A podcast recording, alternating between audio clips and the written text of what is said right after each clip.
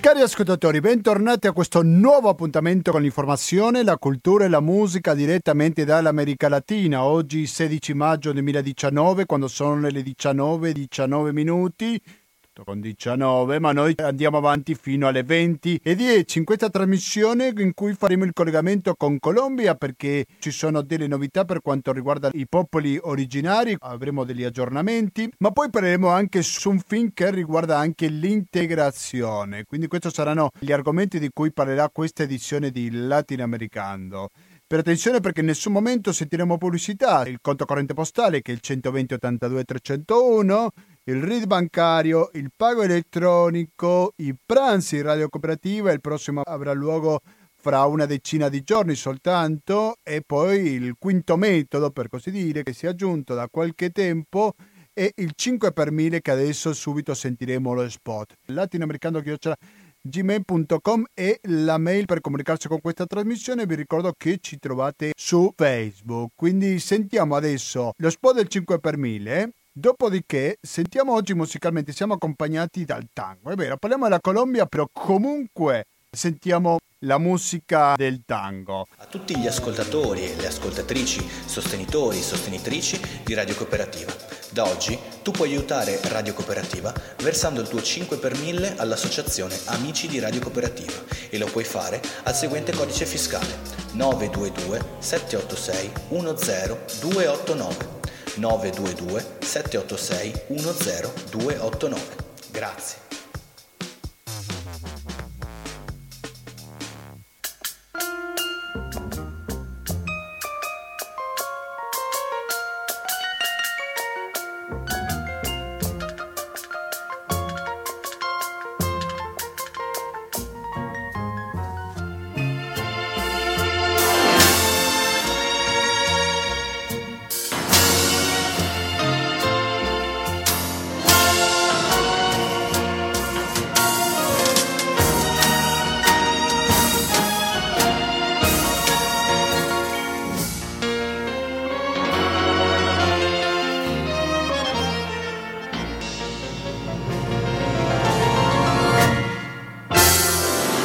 Questa versione che avete appena sentito è quella di Mariano Mores, di un tango che è molto conosciuto, immagino per tutti voi, come lei la comparsita.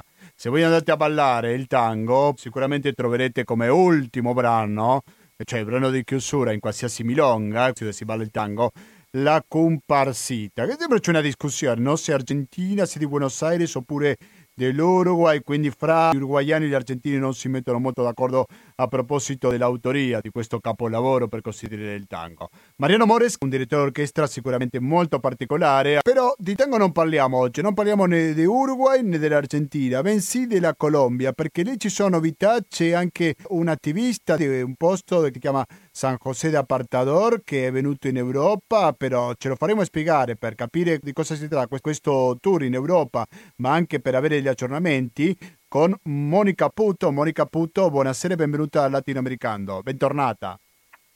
Grazie mille, buonasera a tutti voi. Grazie per la tua solita disponibilità con Radio Cooperativa. Di quale tour stiamo parlando? Chi è che è qui in Europa e perché è venuto in Europa? Sì, Hermann Graziano Posso, che è il rappresentante legale della comunità di pace di San José de Apartadó, fondata nel 1997 da questi contadini, proprio per dare una risposta di neutralità, di pace, di non violenza rispetto a tutto il conflitto armato, si trova proprio in questi giorni in Svezia, seguirà poi il suo giro Svizzera e Germania, come vincitore l'anno scorso a novembre da settembre del premio Diakonia, che è la chiesa protestante non solo svedese, come miglior difensore dell'anno per i diritti umani del 2018. Insieme a lui altre due esponenti che hanno vinto anche l'anno scorso per altri ambiti il premio Diakonia, che sono Enaro Grassiano, che è del movimento Rio Svivo di Antiochia, che riguarda il tema della diga di Drettuango, molto, diciamo, tormentata, una diga fatta con mezzo di grandissima corruzione, ma soprattutto con violazione dei diritti non solo ambientali ma anche delle persone che stanno rischiando la vita a causa dell'instabilità di questa diga che è stata fatta. E da Dolis Valencia, che è del Consiglio Comunitario dell'Alto Mira in Tumaco, Nariño, per il tema della trasformazione, del cambio della coltivazione di coca in coltivazioni che siano di cibo, praticamente per sfamare la popolazione. Hermann quindi rappresenta, insieme a queste altre due persone colombiane, il meglio degli attivisti che lavorano da anni, da decenni in Colombia per il rispetto del diritto alla vita, alla terra, al lavoro, alla dignità, e chiedono e sono in Europa proprio per poter chiedere alla comunità internazionale che aumenti e che appoggi con la solidarietà, ma anche con l'accompagnamento attraverso ad esempio anche organizzazioni come la nostra, che siamo volontari di Operazione Colomba della comunità Papa Giovanni XXIII, e non siamo gli unici che lavorano nel territorio proprio a difesa del lavoro di questi difensore in Colombia e nel mondo, che tanto ancora hanno la vita a rischio. Leggo proprio quello che è stato il terribile rapporto che hanno fatto uscire pochi mesi fa, il programma Somos Defensores, che è un programma che documenta qui in Colombia tutte le aggressioni contro i leader sociali, che definisce il 2018 come l'anno più violento contro i leader sociali in Colombia. E purtroppo non c'è, accanto a, diciamo, a tutta questa criminalità contro queste persone che vogliono a tutti i costi reclamare il diritto alla vita, anche una mancanza, sempre riporto anche le parole di questo report, di questo documento di programma Somos Defensores, la mancanza di volontà politica da parte del governo nazionale proprio nell'affrontare il problema. Sappiamo tristemente che l'implementazione degli accordi non c'è stata in minima parte.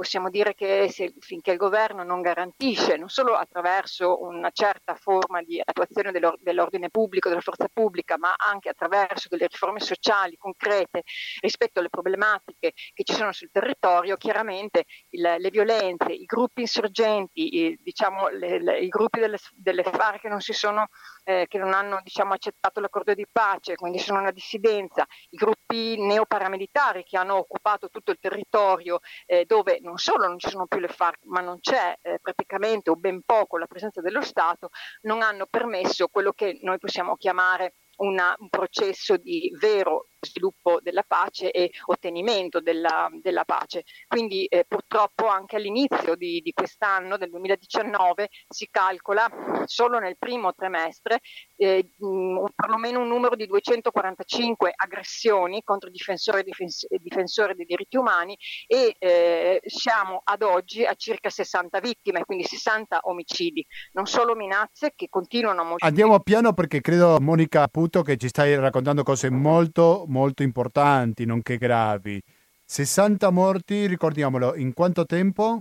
Da gennaio. Per lo più sono leader sociali, no? Qual è il profilo? Sì, se esiste un profilo di queste persone ammazzate? Sì, il target sono questi, movimenti sociali, reclamanti di terra, persone che sono coinvolte nel tema della trasformazione delle coltivazioni di coca in coltivazioni per il mangiare, diciamo, il riso, il pan coher, come si chiama qui, quindi tutto ciò che serve per l'alimentazione delle persone come come i contadini della comunità di pace, che reclamano il diritto al proprio territorio, che reclamano il diritto alla libertà, gruppi etnici, moltissimi sono di comunità indigene che reclamano la loro autonomia. Ricordiamo la strage avvenuta pochi mesi fa durante la Minga degli indigeni nel sud della Colombia, dove sono stati uccisi 15 di loro e dove ovviamente la repressione da parte dello Stato è stata estremamente dura, estremamente forte. Quindi soprattutto le comunità indigene, dove generalmente si accumulano anche grandi parte delle risorse minerarie che interessano di più a tutte le multinazionali come l'oro, il petrolio, l'argento, eccetera, sono quelle più ovviamente prese di mira, per non parlare del sostituto della sostituzione dei coltivi di coca, perché se immaginate, da quando è iniziata l'accordo di pace, cioè è stato firmato, scusate, nel 2016, secondo i rapporti delle Nazioni Unite, per esempio nella mia regione tra Antioquia e Córdoba, l'aumento della coltivazione di coca è arrivato al 400%, mi sembrano insomma dati che dicano da soli che qualcosa non sta funzionando. Penso io, ma corregge se mi sbaglio Monica, che gli autori difficilmente vengano processati, giusto? Sì, non c'è quasi sono totalmente del tutto impuni, vengono impuniti, sono impuniti questi fatti, ma soprattutto una delle denunce che potete trovare in qualunque documento di qualunque organizzazione che lavori per i diritti umani e soprattutto per le vittime, dicono che il governo nega assolutissimamente la sistematicità, cioè il governo non vede una correlazione tra... Sì, non vede mai una correlazione tra le attività che loro fanno, che invece sempre sono in tema di o coca o terra o diritti umani o diritti ambientali, non vede una sistematicità, anche perché una delle, diciamo, delle dinamiche, delle strategie di questi omicidi è che non avvengono sempre nello stesso territorio, ma avvengono così potremmo dire a macchia di leopardo. In questa maniera si confonde bene la cosa e poi, come si sa, impastata dalla fantasia, dalla creatività, ma soprattutto da una forza pubblica che poi alla fine non ne prende mai uno degli autori, insomma, degli omicidi o ben pochi. È chiaro che su cosa stiamo a discutere. Possiamo parlare anche perché se stiamo parlando di una cifra così alta, perché c'è l'impunità di mezzo, altrimenti non ci sarebbe un numero così sproporzionato di omicidi. Chiaramente, ma come non si parla delle decine di morti, una persona è stata proprio uccisa ieri, insomma, o l'altro ieri, che erano ex combattenti, cioè comandanti per esempio dei gruppi delle FARC che si sono già ritirate, che dovrebbero insomma avere la garanzia di sicurezza e di vita e che invece vengono assassinati. Anche qui stiamo, se non vado errato, stiamo anche qui parlando già, credo abbiamo già superato le 80 persone appartenenti all'ex movimento delle FARC che sono state assassinate. Sì. Quindi cioè, è chiaro che è chiaro che non ci si vuole addentrare, non si vuole approfondire questo tema perché è un tema che dà fastidio, che comunque oscura quella che è la bella facciata che adesso il paese vuole mostrare, aperto ovviamente a tutte le imprese, aperto a tutto il mercato internazionale, chi ne ha più ne metta. Se immaginate la costruzione della Panamericana che collega ovviamente Panama, tutta la Colombia, al sud dell'America Latina, la costruzione di due grandissimi porti, quello di Buenaventura, adesso questo qui di Antioquia, per collegare per bypassare insomma il Pacifico, arrivare direttamente all'Atlantico, cioè sinceramente tutti coloro che ci sono in mezzo sono solo ostacoli per i grandi progetti. Purtroppo questi ostacoli non sono di legno, ma sono esseri viventi, sono esseri umani che purtroppo se in Europa non gli diamo appoggio, non gli diamo credibilità, non gli diamo sostegno, sono anche facili da spegnere. Sì, ma gli europei non sono famosi proprio per aiutare, non voglio generalizzare, no? C'è un po' di tutto, però se pensiamo alle grandi aziende non è che pensano proprio al benessere dei popoli originari, giusto? Ma no, io credo che sia anche il tempo di finire di essere così ipocriti, di dire che qui non è la questione, non è mettersi contro lo sviluppo, mettersi contro l'industria. Qui il discorso è che cosa noi vogliamo come cittadini europei quando accendiamo la luce, quando utilizziamo l'elettricità, quando mettiamo la benzina nella nostra macchina, nella nostra auto. Cos'è che vogliamo? Vogliamo che cosa che ci mettiamo sia stata frutto di lavoro onesto, della gente, o ci sta bene che siano state ammazzate delle persone per ottenerla? Questo è il punto. Finché non ci diamo una risposta possiamo nasconderci in mille ipocrisie e tutto quanto va bene, insomma, ma è una vergogna di fatto. Chiarissimo. E d'altro canto anche Papa Francesco con il sinodo, con la popolazione indigena che ha voluto fortemente l'anno scorso, e con quelli che sono i progetti per il futuro, quello che si cerca è proprio una riflessione su un'economia alternativa. O andiamo in quella direzione o affondiamo tutti, non solo chi è qui, non solo le vittime. Se ti dico Enel, tu cosa mi rispondi?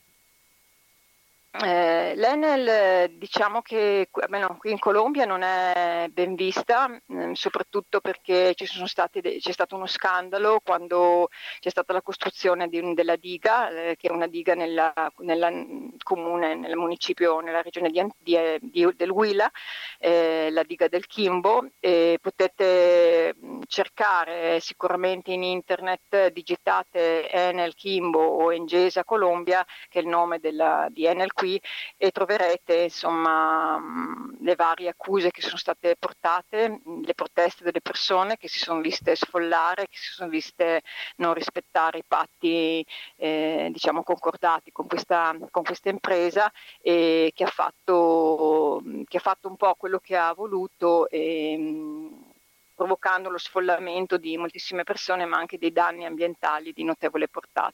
Queste non sono cose che dico io, lo ribadisco, perché noi qui siamo operatori a livello internazionale, osservatori, però queste cose potete benissimo ritrovarle insomma in vari documenti, in vari report. C'è proprio oggi, se non vado errato, un incontro, perché qui in Italia, giusto? Sì, qui in Italia, perché Enel compra carbone, e compra molto carbone per produrre diciamo energia. Scusate, mi erano cadute le cuffie. Prego. E lo compra praticamente da alcune compagnie, che anche americane, che notoriamente sono state segnalate come non rispettose dei diritti umani. Sì. Per questa ragione è chiaro che si vorrebbe chiedere a Enel, come mi sembra sia già in processo la cosa, di non comprare più. Mi sembra ci sia una richiesta entro 2025 di smettere di comprare carbone dalla Colombia, soprattutto se viene comprato attraverso delle imprese che stanno veramente facendo delle porcherie.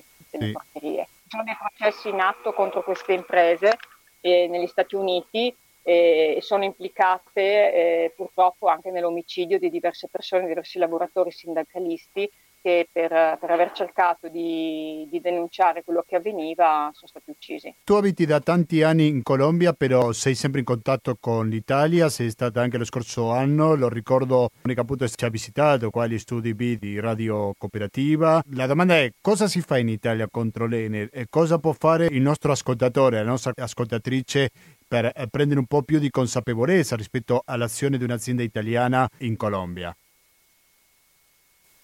Beh, io direi in generale, come hai detto tu, insomma, la cosa importante, ma non solo per questa compagnia, in generale per tutte le compagnie, è quella di informarsi. Ci sono molte modalità per avere delle informazioni su come le imprese attuano i vari paesi. Cito solo un sito, quello di Re-Common, per esempio, che è un gruppo di studio sulla land grabbing, cioè sul furto delle terre praticamente, che è toscano. E questo centro di studio analizza e sta sviluppando moltissimi documenti, moltissimi anche video, dove vi raccontano per filo e per segno come avvengono certe cose, non solo su Enel ma su altri. Possiamo ripetere questo nome? Sì, Re-Common. Dà la possibilità appunto a uno di leggere, di vedere, di fare le sue scelte. Io ripeto, non sono nella posizione di fare accuse a nessuno, ma sicuramente di segnalare che ci sono delle inconformità, ci sono delle modalità che la stessa gente, quindi parliamo dalla parte delle vittime, sta segnalando come gravissime violazioni dei propri diritti alla terra, alla vita, alla dignità e al lavoro. Quindi io non sono nessuno, però è chiaro che se il cittadino comincia a informarsi, a leggere, e vede, può a sua volta fare delle richieste specifiche alle imprese, sia decidendo di non usufruire più di tale servizio, quindi di cambiarlo con imprese che le appaiono più corrette, più giuste, più etiche, ossia chiedendo, intervenendo e chiedendo giustificazione, chiedendo un cambio di azione rispetto ai luoghi dove esse agiscono. Il potere di pressione sicuramente si deve far sentire anche da parte della società civile. Mentre ti ascoltavo ho consultato il sito, che è Re-Common con 2M.org.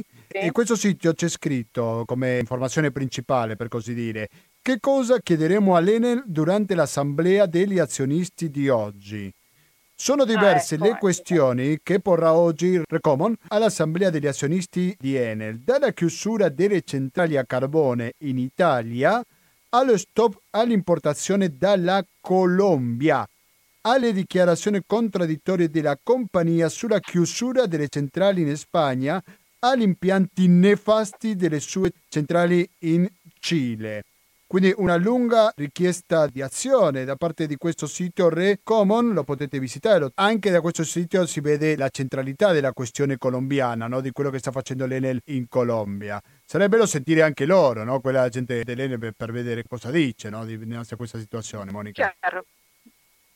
Chiaro, il dialogo e il confronto ci deve essere sempre, e noi siamo e lavoriamo dalla parte, insomma, delle vittime, delle persone più deboli, quelli che sicuramente la voce l'hanno provata anche ad alzare, ma è stata soffocata con la repressione. Ripeto, se digitate sull'impresa Enel in Colombia vedrete dei video sconcertanti, insomma. Sì, in particolare se parliamo della Colombia, dice il sito: nel 2017 la campagna Re-Common, in collaborazione con vari partner europei, ha fatto sì che Enel annunciasse la cessazione di contratti di importazione di carbone con le compagnie statunitensi e svizzera Drummond e Prodeco dalla regione del Cesar in Colombia, a seguito di sistematiche violazioni dei diritti umani occorse nella regione. Questa è stata una vittoria molto importante a livello europeo.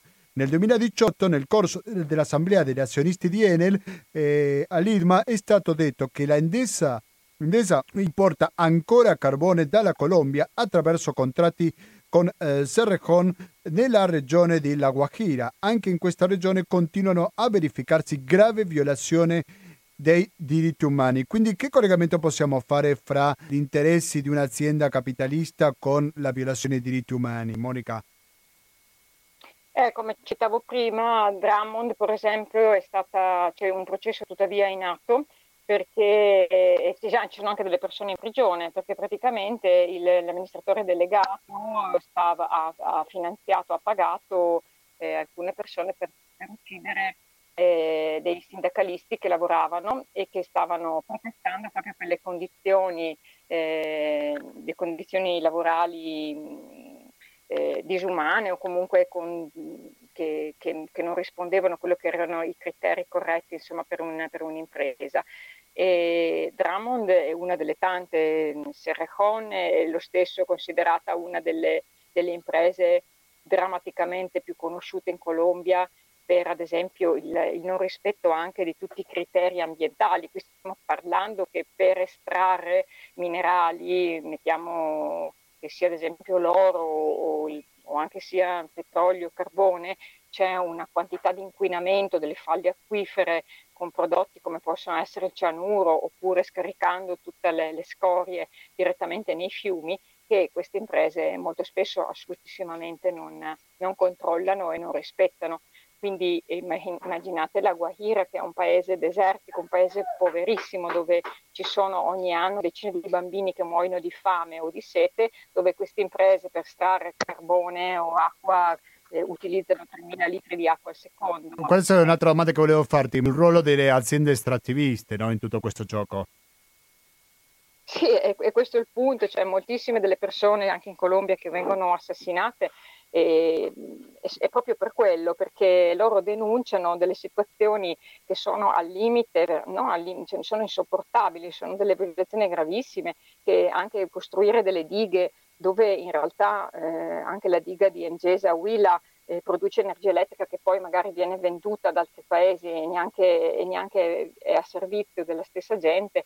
Capisci che, insomma, non crea né una prospettiva di miglioramento per la gente, per i contadini o pescatori che hanno dovuto lasciare le loro case, le loro terre, ma non è nemmeno una forma etica di processo lavorativo. Qui, ad esempio, in Antiochia, proprio anche la comunità di pace, insieme ad altre, fa parte del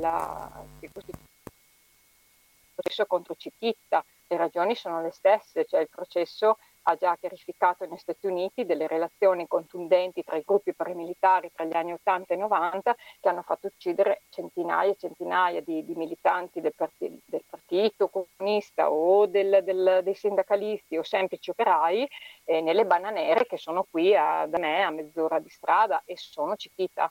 Quindi queste cose non è che se le inventa la gente, queste cose esistono e bisogna avere la voglia di documentarsi, di leggere e poi anche di fare una scelta, che è una scelta di credere o non credere, ma anche di cambio, perché se non cambiamo noi e non chiediamo noi, questa gente ci sta rimettendo la vita per dire che li stanno sfruttando e ammazzando. Sì.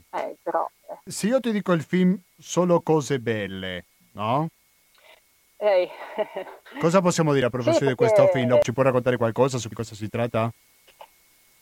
Diciamo che può essere il motto che dovremmo avere nel cuore tutti noi, no? Nonostante tutto ci sono solo cose belle, perché alla fine stare con questa gente che lotta, che si sacrifica, stare accanto a loro è un po' quello che vuoi rappresentare questo film, che è un film che racconta la storia di una casa famiglia, in particolare come esperienza della comunità Papa Giovanni XXIII, a cui io appartengo e di cui Operazione Colomba è un progetto. Questo è il primo film che trae il titolo da una frase di Don Oreste Benti, sul fondatore che ci ha lasciato alcuni anni fa. Lui soleva rispondere così, no? Anche quando le cose non andavano bene, come va? E lui rispondeva: sono solo cose belle, le cose belle prima si fanno e poi si pensano, no? Sì, sì. Allora, questo dovrebbe essere un grande spinta a tutti noi. Pensiamo a fare una cosa bella e giusta, facciamola e poi pensiamo le conseguenze anche o come. Ed è un film che è stato presentato anche al Senato, un film che è stato avuto la sua prima apparizione l'8 e il 9 maggio.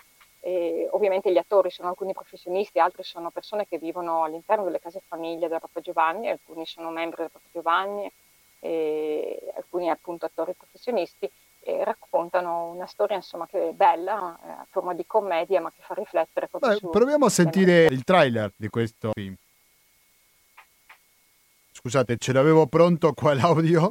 Adesso si è bloccato, dopo lo cerco. Dunque, Monica Puto, adesso non ti chiederò un'informazione, ti chiederò un'impressione personale. Tu abiti in Colombia, che è confinante con il Venezuela, e sui mezzi di informazione italiani si sente parlare costantemente in Venezuela. Attenzione, non voglio diminuire neanche un 1% la gravità della repressione di tutto quello che sta succedendo in Venezuela, ma secondo te perché si parla tanto di Venezuela e di questo che sta succedendo in Colombia non si parla quasi nulla? È quello che dicevo prima, cioè parlare di queste cose sulla Colombia significa danneggiare quella che è l'immagine che la Colombia sta cercando di mostrare un po' a tutto il mondo. Un posto di pace, un posto dove l'implementazione va, dove le cose si sono sistemate e quindi benvenuto a tutti coloro benvenuti che vogliono insomma entrare in una dinamica di mercato, di commercio. Sì, e sì. Il problema invece del Venezuela è un problema molto più complesso. La Colombia ha 7 basi degli Stati Uniti, ci sono interessi economici fortissimi, quindi insomma bisogna stare anche molto attenti. Questo fumo negli occhi serve anche, come dici tu, senza assolutissimamente sminuire la gravità della situazione, della tensione, che siamo proprio lì vicini al conflitto di guerra civile, ma anche questo serve per non mostrare la realtà di un paese come quello della Colombia, che di fatto è letteralmente occupato da gruppi non solo neoparamilitari ma anche dell'ELN, proprio perché non c'è stata nessuna volontà di seguire né con gli accordi di pace con l'ELN, ma soprattutto rispetto all'accordo del punto 3.4 degli accordi di pace con lo smantellamento dei gruppi neoparamilitari. Sì, a volte non è importante quello che si dice, bensì quello che non si dice. Stiamo parlando di una situazione molto grave della quale conosciamo ben poco, per cui siamo doppiamente in debito con Monica Puto che ci racconta queste cose. Adesso ci sentiamo il trailer di Solo cose belle.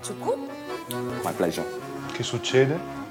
Pare ci sia l'ISIS a San Giovanni. Lei è... Ivana. Palazzo Corbucci sembra infestato e c'è un africano che gira con un borsone enorme. E poi c'è Kevin, però vi siete già conosciuti, no? Mm-hmm. Giulia ha visto Benedetta insieme al ragazzo della casa famiglia. in un bagno. A volte vorrei essere dove nessuno mi conosce, dove nessuno si aspetta qualcosa da me. E allora lascia stare gli uomini delle altre. Da quanto siamo insieme noi? Testa zitto! Possiamo andare in un posto dove possiamo fare quello che ci pare. Kevin è un bravo ragazzo. È un delinquente. È uno che sbaglia. E che sbaglierà ancora. Dipende dalle possibilità che gli diamo. E chi gliele deve dare? Mia figlia? Non voglio che mia figlia si accompagni a un carcerato. Sta rincuorando il fratello. Dice che una volta gli è andato dell'handicappato. Invece è cinese.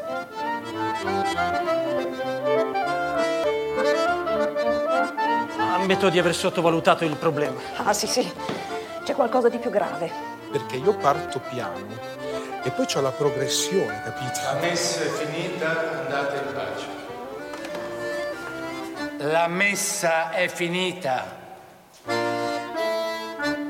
La prima visione è stato il 9 maggio, quindi mi sembra che un buon film per andare a vedere. Aggiungo soltanto che al Cinema Experia, questa informazione me l'ha fatto arrivare il critico cinematografico di Radio Cooperativa, come lo è Umberto Bodon.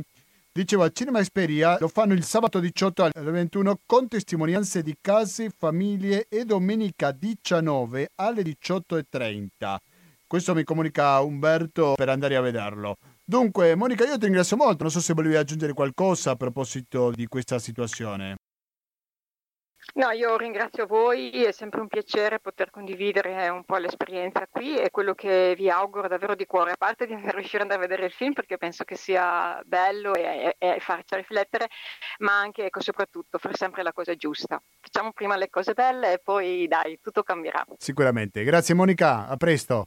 Grazie a voi, ciao. Adesso sentiamo ciao. Un altro brano di Mariano Mores, El Firulete.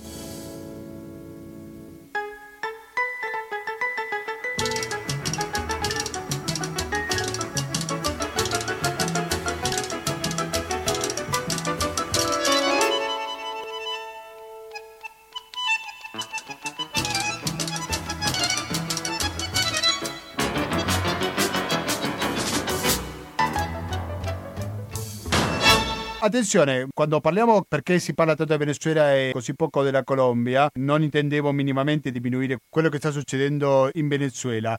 E lo vediamo dal rapporto di Amnesty che afferma crimini contro l'umanità in Venezuela. Amnesty International sollecita una vigorosa risposta del sistema di giustizia internazionale. Il comunicato di Amnesty afferma che l'esecuzione stragiudiziale mirate, le detenzioni arbitrarie, le morti e i ferimenti causati dall'uso eccessivo della forza da parte del governo Maduro nel contesto di una politica repressiva sistematica e diffusa a partire da almeno dal 2017 possono costituire crimini contro l'umanità. È quanto ha dichiarato oggi Amnesty International in un nuovo rapporto su quanto accaduto nel paese latinoamericano alla fine di gennaio 2019, intitolato Fame di giustizia, crimini contro l'umanità in Venezuela. Come sosteniamo da anni, in Venezuela è applicata una sistematica politica di repressione contro gli oppositori e persone ritenute tali solo perché prendono parte alle proteste. Il governo Maduro deve rendere conto di fronte al sistema di giustizia internazionale, ha dichiarato Erika Guevara Rosas, direttrice di Amnesty International per le Americhe. Guevara Rosa aggiunge che chiediamo a tutti gli stati di mostrare il loro inequivoco sostegno alle vittime e di assicurare che i crimini ai loro danni non restino impuniti. La comunità internazionale non può voltare le spalle alle vittime, tanto quelle rimaste in Venezuela quanto quelle che hanno lasciato il paese di questa crisi senza precedenti, ha aggiunto Guevara Rosas. Nel gennaio 2019 crimini di diritto internazionale e violazione dei diritti umani sono stati commessi in modo costante in quasi ogni parte del paese, caratterizzati da un alto livello di coordinamento tra le forze di sicurezza locali e nazionali. Non si è trattato di azioni casuali o isolate, ma di attacchi pianificati diretti dalle forze di sicurezza contro le persone identificate o percepite come oppositori, soprattutto nei quartieri poveri, con l'obiettivo di neutralizzarle o eliminarle. Le autorità ai più alti livelli, compreso Nicolás Maduro, sapevano di questi gravissimi attacchi avvenuti in luoghi pubblici, ma non hanno preso alcun provvedimento per prevenirli né accertarne i responsabili. Amnesty International ritiene che la copertura fornita a queste e alle successive azioni faccia parte della politica di repressione. La natura degli attacchi da gennaio, dal punto di vista della gravità dell'accaduto, dal numero delle vittime, dai tempi e dai luoghi, del livello di coordinamento tra le forze di sicurezza e delle similitudini con quanto accaduto nel 2014 e nel 2017, hanno portato Amnesty International a ritenere che le autorità venezuelane abbiano commesso crimini contro l'umanità e debbano risponderne di fronte a un organismo giudiziario indipendente e imparziale. Dopo questa informazione naturalmente che va avanti, perché è un comunicato direi abbastanza estenso, lo trovate sul sito di Amnesty, completamente in italiano, quindi chiunque può andare a cercarlo. Dunque, che ne dite se sentiamo un altro brano musicale? Questo che sentiremo adesso, sempre interpretato da Mariano Mores, si chiama Cafetín de Buenos Aires. Cafetín è un piccolo caffè della capitale argentina in cui molti bambini, soprattutto i maschietti, andavano a crescere, perché oggi li vediamo con i cellulari, li vediamo con i tablet, tutto quanto, però vi ricordate quando i bambini crescevano sulle strade? Vi ricordate quando magari qualcuno andava a imparare cose della vita in un bar, ascoltando chi era già più grande? Allora di questo parla questo tango che si chiama Cafetín de Buenos Aires. Te chiquilín, te miraba de afuera, como esas cosas que nunca se alcanzan. La nieta contra el vidrio, en un azul definido, que solo fue después viviendo igual al mío. Como una escuela de todas las cosas, ya de purrete me dice entre asombros el cigarrillo, la fe en mis sueños y una esperanza de amor. Tú no puedes comprar el... Cari ascoltatori, è arrivato il momento di salutarci perché ormai sono le 20:08. Quindi questo vuol dire che è arrivato il momento di andare via, però attenzione, voi continuate ad ascoltare la cooperativa. Vi do due ottimi motivi. Una, che sentiremo una replica di Io mi racconto, che è avanti dalle 20:20 fino alle 21:50. Dopodiché, attenzione, perché ascolteremo Internote. Magari volete parlare di Radio Cooperativa ai vostri vicini, amici, parenti, nemici, chi volete. Quindi devono sintonizzare l'FM 92.7 per il Veneto in genere o il www.radiocooperativa.org per ascoltarci in streaming dovunque vi trovate.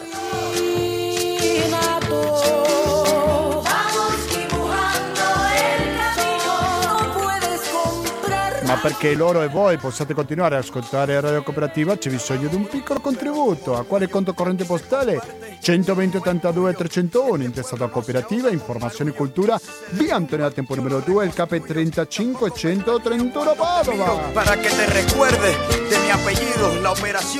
Preparate carta e pena perché fra poco sentiremo ancora lo spot del 5 per 1000 a favore dell'associazione Amici di Radio Cooperativa. Il RID bancario, il pago elettronico e i pranzi di Radio Cooperativa sono i metodi alternativi per aiutarci a sopravvivere.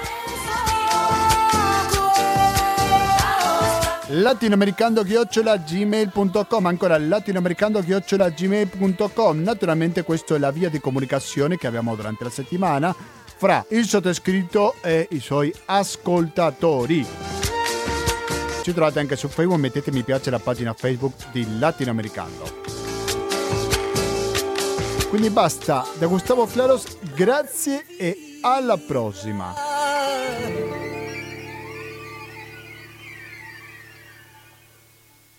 Il seguente messaggio a tutti gli ascoltatori e le ascoltatrici, sostenitori e sostenitrici di Radio Cooperativa. Da oggi tu puoi aiutare Radio Cooperativa versando il tuo 5 per 1000 all'associazione Amici di Radio Cooperativa e lo puoi fare al seguente codice fiscale 922 786 10289 922 786 10289. Grazie.